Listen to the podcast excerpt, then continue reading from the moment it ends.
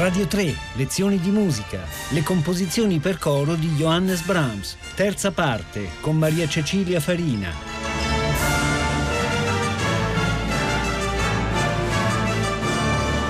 Buongiorno agli amici e alle amiche di Radio 3. Johannes Brahms e le sue composizioni per coro a cappella è l'argomento del quale ci stiamo occupando in questo ciclo di lezioni di musica e eh, oggi ci dedichiamo alla parte, eh, tra virgolette, dico sacra, i mottetti. Dico tra virgolette perché i testi sono scritturistici, sono in qualche caso corali luterani, ma eh, questo termine sacro nell'opera di Brahms va sempre tenuto un po' tra virgolette e ne parleremo più avanti. Ma non solo questa è la parte sacra, è anche la più eh, densamente contrappuntistica, la più sapiente, quella direttamente ispirata ai modelli antichi. I modelli antichi che sono gli autori fiamminghi, gli autori tedeschi prebacchiani e naturalmente Bach. Dicevo che i testi sono nella maggior parte testi scritturistici per questi mottetti, in una traduzione tedesca. Brahms conosceva molto bene le scritture e lo si vede del resto anche dall'utilizzo che ne ha fatto nel Requiem tedesco. La prima raccolta di mottetti la pubblicò eh, nel 1864 ed è l'opera 29. È già molto bella, ma io vi invito a scoprirla da soli perché oggi voglio andare subito ai mottetti opera 74, in particolare al primo mottetto opera 74. Questa è una raccolta pubblicata nel 1879 e dedicata niente meno che a Philipp Spitta, che è stato uno dei primi grandi esegeti di Bach. Quindi questa dedica già dice tutto. Il coro è un coro a quattro voci, però eh, vedremo come nelle varie sezioni di questo mottetto il numero delle voci cambia e viene anche aumentato a sei. Il primo dei due mottetti eh, è intitolato Varum ed è forse il pezzo da 90 dell'intera produzione mottettistica di Brahms, se non proprio il capolavoro di tutta la sua produzione per coro a cappella. Già si vede dalle proporzioni un brano di ampio respiro, quattro sezioni su testi di autori diversi. Eh, c'è Giobbe all'inizio, poi le lamentazioni di Geremia, la lettera di San Giacomo e infine Lutero. La prima sezione è dominata da questo interrogativo che potremmo definire esistenziale. Varum, perché? Perché è data la vita a chi soffre? È un interrogativo veramente di grande potenza retorica che Brahms risolve con una grande cadenza in forte e che poi si ripiega in basso. E questo eh, tipo di, mh, di, procedimento lo sentiremo quattro volte nella prima sezione del mottetto e eh, dopo parte subito eh, il soggetto di un fugato. Queste quattro ripetizioni di, di Varun sono appunto intercalate eh, da episodi contrappuntistici, di cui il primo,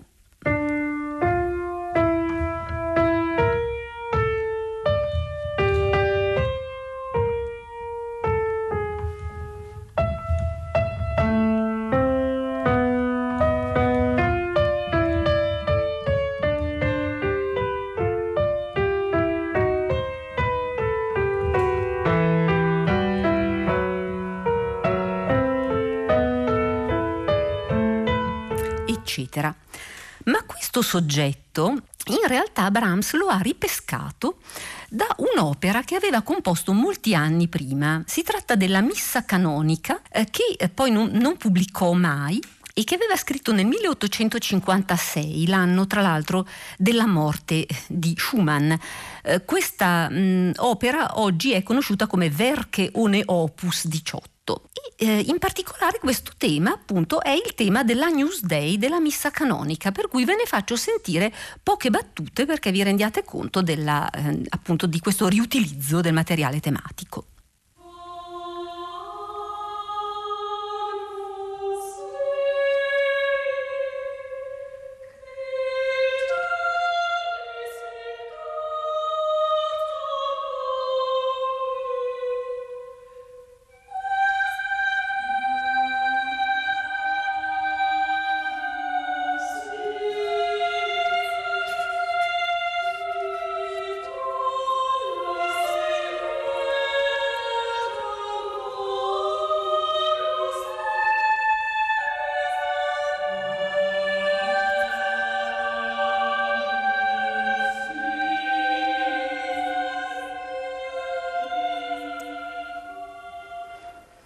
Quindi da un testo latino rimane però la struttura intervallare che è esattamente la stessa e viene applicato il testo Warum ist das Licht gegeben dem Mühseligen?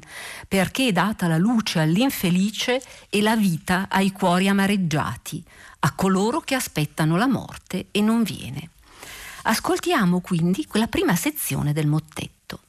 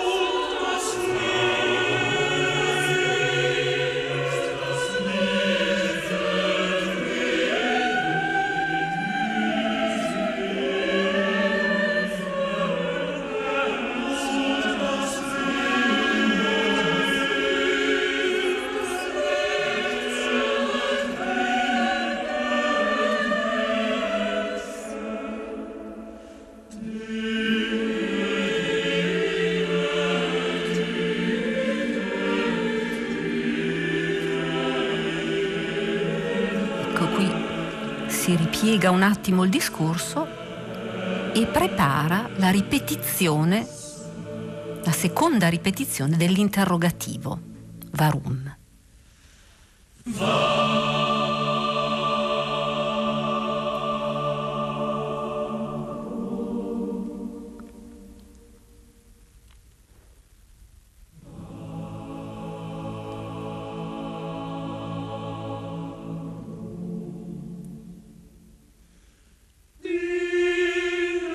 Altro episodio fugato sul testo a coloro che aspettano la morte e non viene.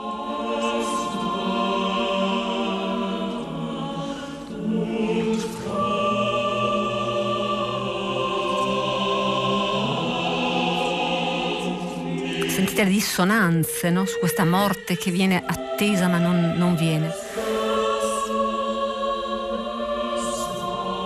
E la cercano come un tesoro nascosto.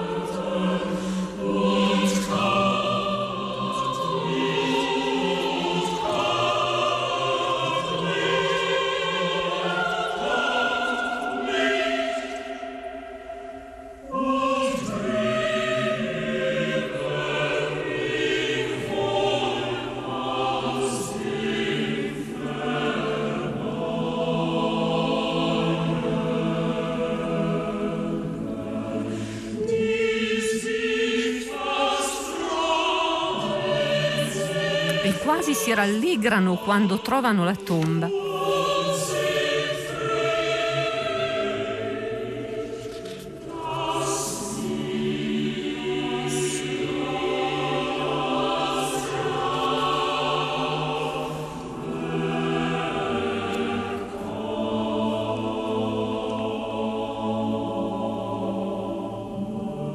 cadenza e ora terza ripetizione dell'interrogativo Varum.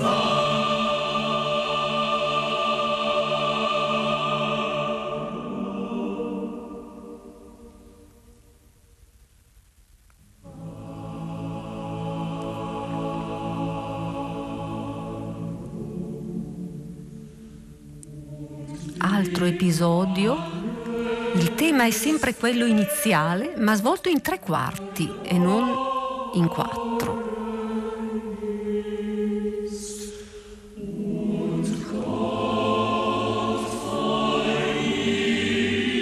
Cromatismo, l'uomo cui, la cui via è nascosta e Dio l'ha sbarrata davanti a lui.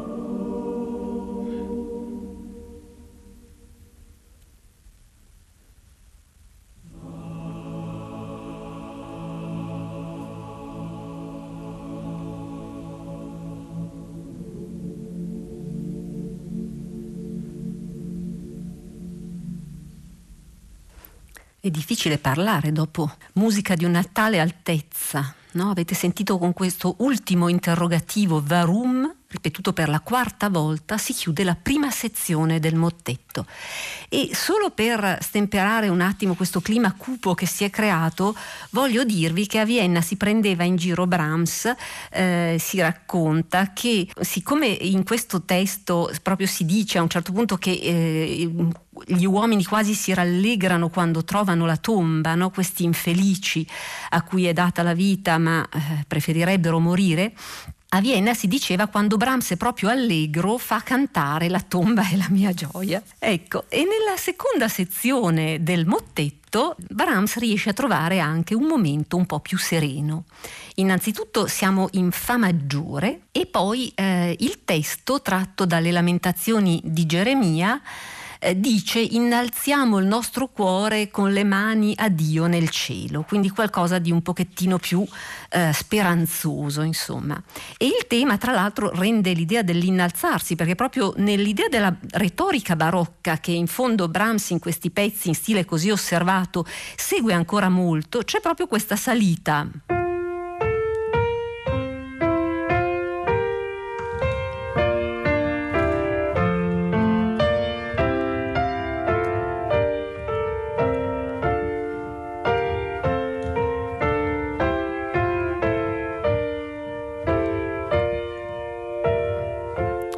Eccetera.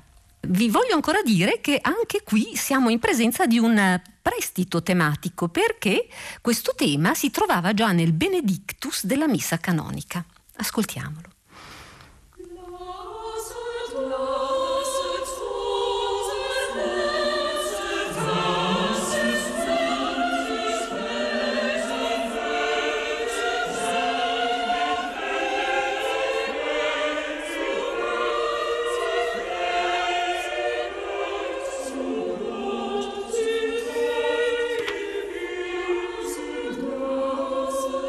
Coro nel frattempo è a sei voci, quindi sono aumentate due, due sezioni.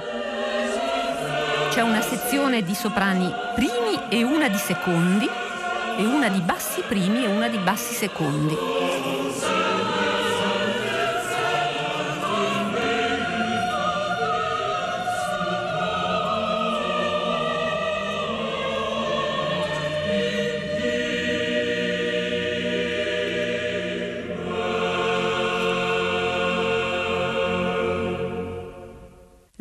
Terza sezione, langsam und sanft, quindi lento e dolce, è su un testo di San Giacomo. E eh, se qualcuno di voi ha sentito le, le mie lezioni sugli oratori di Mendelssohn, forse ricorderà eh, questo testo Siehe, wir preisen selig die erdultet haben, cioè ecco, proclamiamo beati coloro che hanno molto sofferto.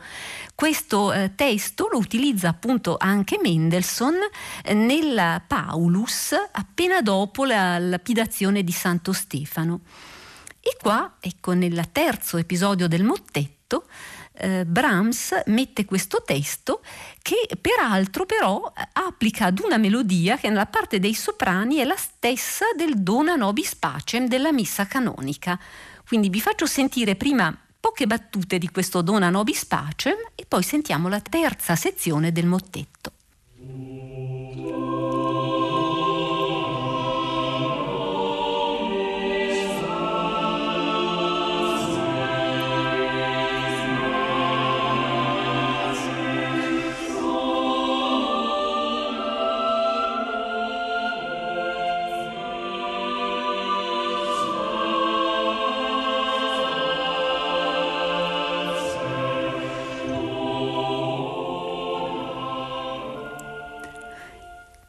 Adesso il mottetto.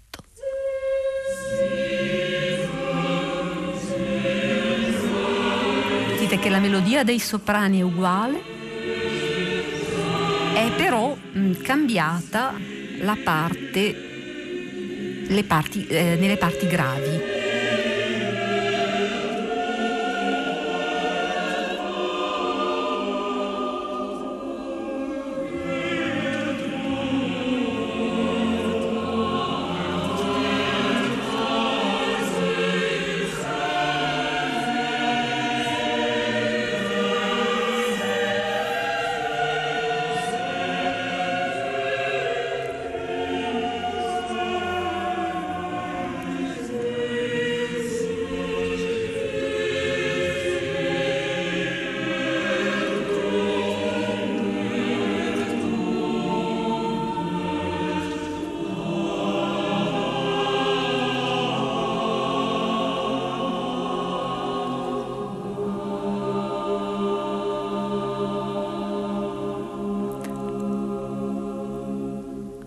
Adesso c'è un cambiamento metrico, andiamo in sei quarti.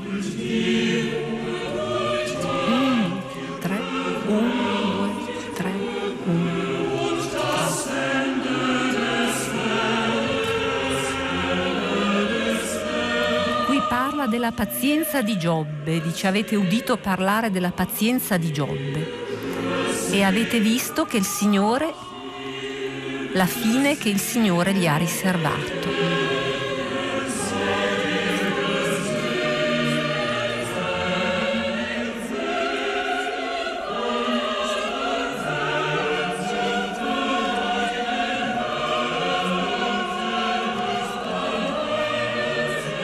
Perché il Signore è misericordioso e caritatevole.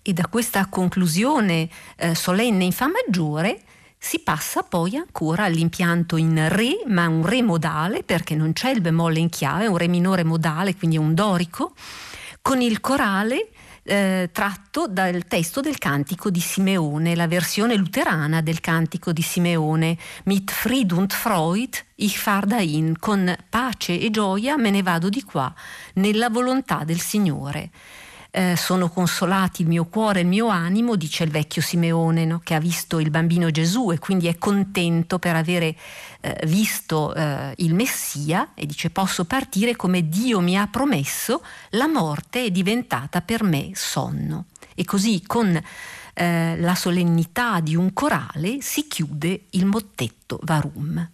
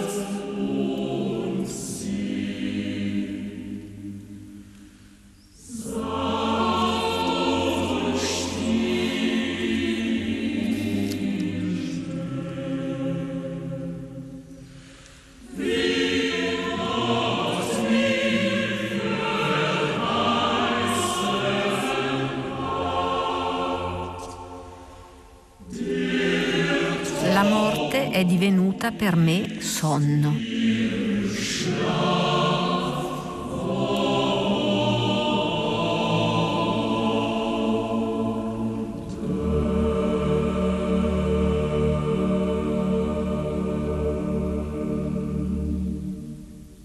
Fa veramente venire i brividi questo monumento della maturità bramsiana. E dopo questo ho ancora un po' di tempo per parlarvi dell'opera 110, tre mottetti della stagione proprio della piena maturità. Siamo nel 1889. Brahms li compone a Bad Ischl, quel luogo austriaco di mm, terme dove andava spesso a ritrovare energia e anche a comporre. È un Brahms quasi sessantenne. Opere cronologicamente vicine a questa sono per esempio la sonata per violino e pianoforte opera 108 o il doppio concerto opera 102. L'atmosfera è piuttosto cupa anche qui, si tratta di meditazioni sul dolore, sulla morte. Non posso eh, parlarvi di tutti e tre, ma eh, guardiamo almeno il secondo. Il secondo che si intitola Ach arme Welt, ah povero mondo, tu mi inganni. Sì, lo riconosco in verità, ma non ti posso evitare. Il tuo onore, il tuo bene, tu povero mondo, manca nella morte e nelle vere difficoltà. Il tuo tesoro è danaro vanamente falso, per cui aiutami, Signore, in segno di pace. Questo testo di un poeta sconosciuto o forse um, un Heinrich von Laufenberg della mm, prima metà del secolo XV ha un'atmosfera molto cupa, molto pessimistica e eh, Brahms lo risolve quasi come un inno. Infatti eh, chiamarlo mottetto, ecco, in questo caso è quasi improprio perché la scrittura è piuttosto verticale, eh, le voci procedono in modo molto omoritmico, si tratta di un pezzo che nella sua semplicità però trovo estremamente affascinante perché per esempio già all'inizio la parte dei soprani per rendere il senso di questo falso mondo, no? di questo mondo che ci inganna, espone subito nella melodia un tritono perché così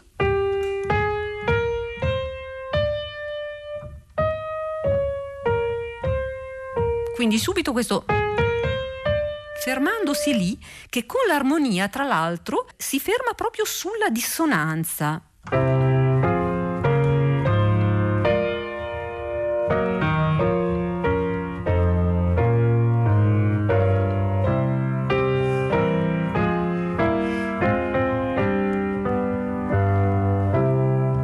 Qua modula la bemolle.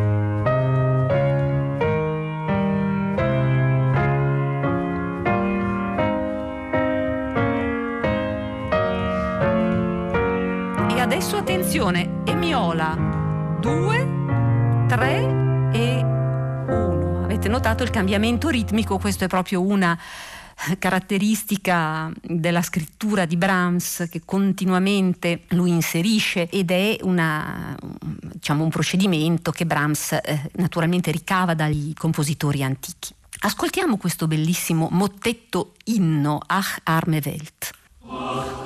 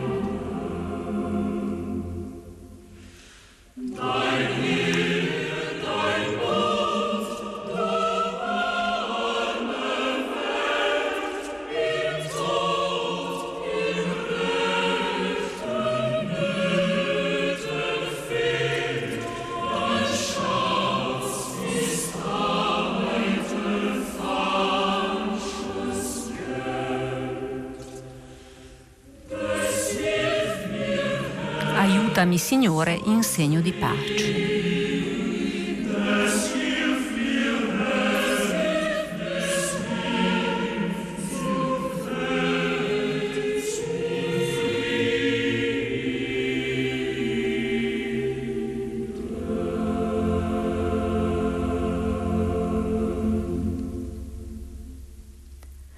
La scrittura era per coro a quattro voci e invece nel mottetto successivo, che chiude l'opera 110, andiamo ad una policoralità perché questo wenn wir in höchsten Nöten sein, quando siamo nelle più gravi tribolazioni, è eh, a otto voci, quindi due cori di soprani, contralti, tenori e bassi. È un pezzo eh, su un testo sempre di un autore eh, cinquecentesco, un, eh, che è in realtà un, un corale, e eh, il pezzo è, ha una struttura AB-AB, perché sostanzialmente presenta due temi principali che vengono eh, sviluppati in quattro eh, brevi sezioni. Non avremo il tempo di sentire questo terzo mottetto per intero, invito naturalmente voi a farlo e a chiusura della lezione, così dopo queste profonde meditazioni bramsiane sulla vita e soprattutto sulla morte, viene un po' una considerazione eh, sulla controversa posizione di Brahms nei confronti della fede, perché appunto sembrerebbe che Brahms fosse agnostico lui stesso si dichiarava tale, però è curioso come per tutta la vita abbia scelto spesso testi scritturistici, eh, come conoscesse così bene la Bibbia e alla fine, secondo la signora Simrock, moglie dell'editore, eh, sembra che avesse anche una sua forma di devozione molto laica, molto personale e privata su questo mistero della personalità di Brahms io vi saluto e vi do appuntamento a domani per concludere il ciclo sulle sue composizioni per coro a cappella. Un saluto da Maria Cecilia Farina.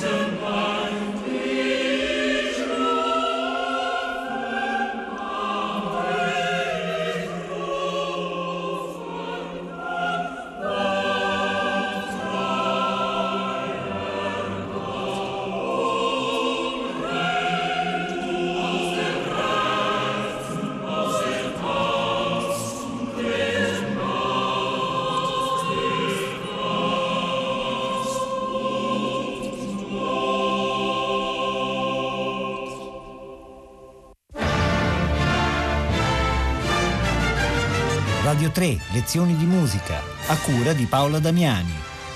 Questa puntata è stata trasmessa il 31 agosto 2019. Potete ascoltare tutte le lezioni di musica dal sito di Radio 3 e scaricarle con l'app RaiPlay Radio.